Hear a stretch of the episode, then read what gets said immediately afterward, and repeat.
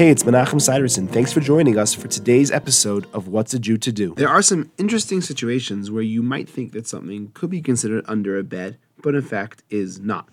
So here's one example. What if you have a baby carriage, a stroller, and it has a basket underneath it, and you have a baby sleeping in your stroller, and then you put food in the basket? I think we've probably all done that at some point.